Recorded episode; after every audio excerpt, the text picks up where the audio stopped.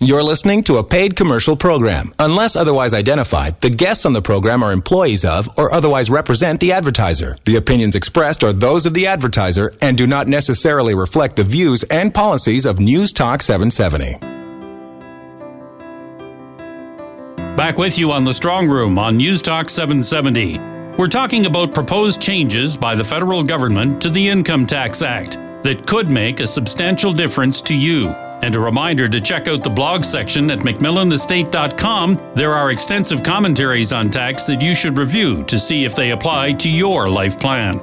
Lisa Handfield introduces us to a case study where two separate individuals who make the same amount of income pay different levels of tax.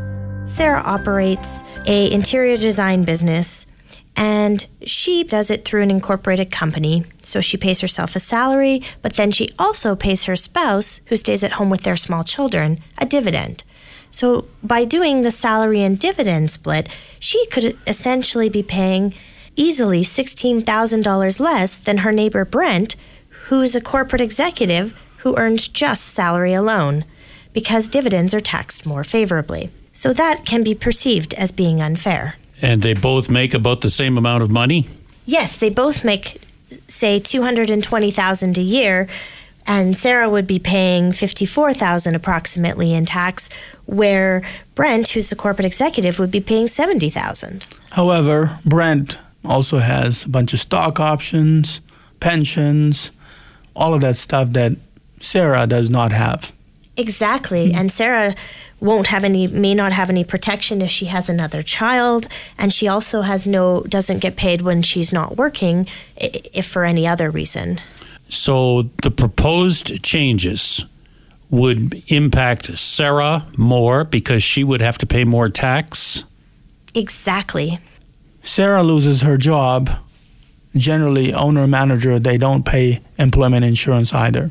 Whereas Brent, get employment insurance. So there is a lot of difference between a employee who works at a oil and gas company uh, versus a person who works for themselves. Um, and that's the, that distinction.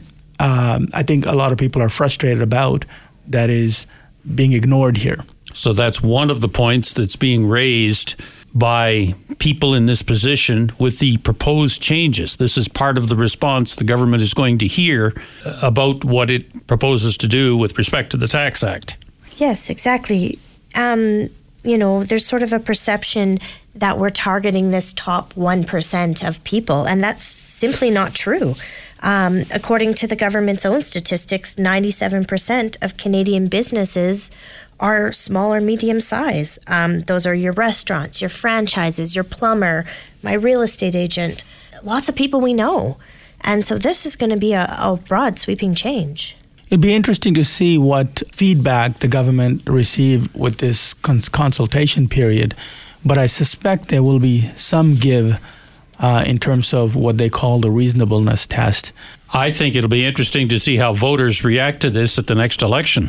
Well, and I think that's uh, what business owners uh, have to think about is, uh, you know, first of all, they need to be aware that uh, these changes are proposed.